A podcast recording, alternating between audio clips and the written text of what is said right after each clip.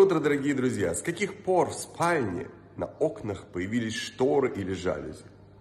Когда еврейский народ шел по пустыне и делал остановки, они разбивали свой лагерь, во-первых, по коленам, во-вторых, они ставили палатки таким образом, чтобы вход одной палатки не был напротив входа в другую палатку, ради того, чтобы люди не смущали друг друга, чтобы они не заглядывали к соседям. Они соблюдали законы скромности и супружеской верности.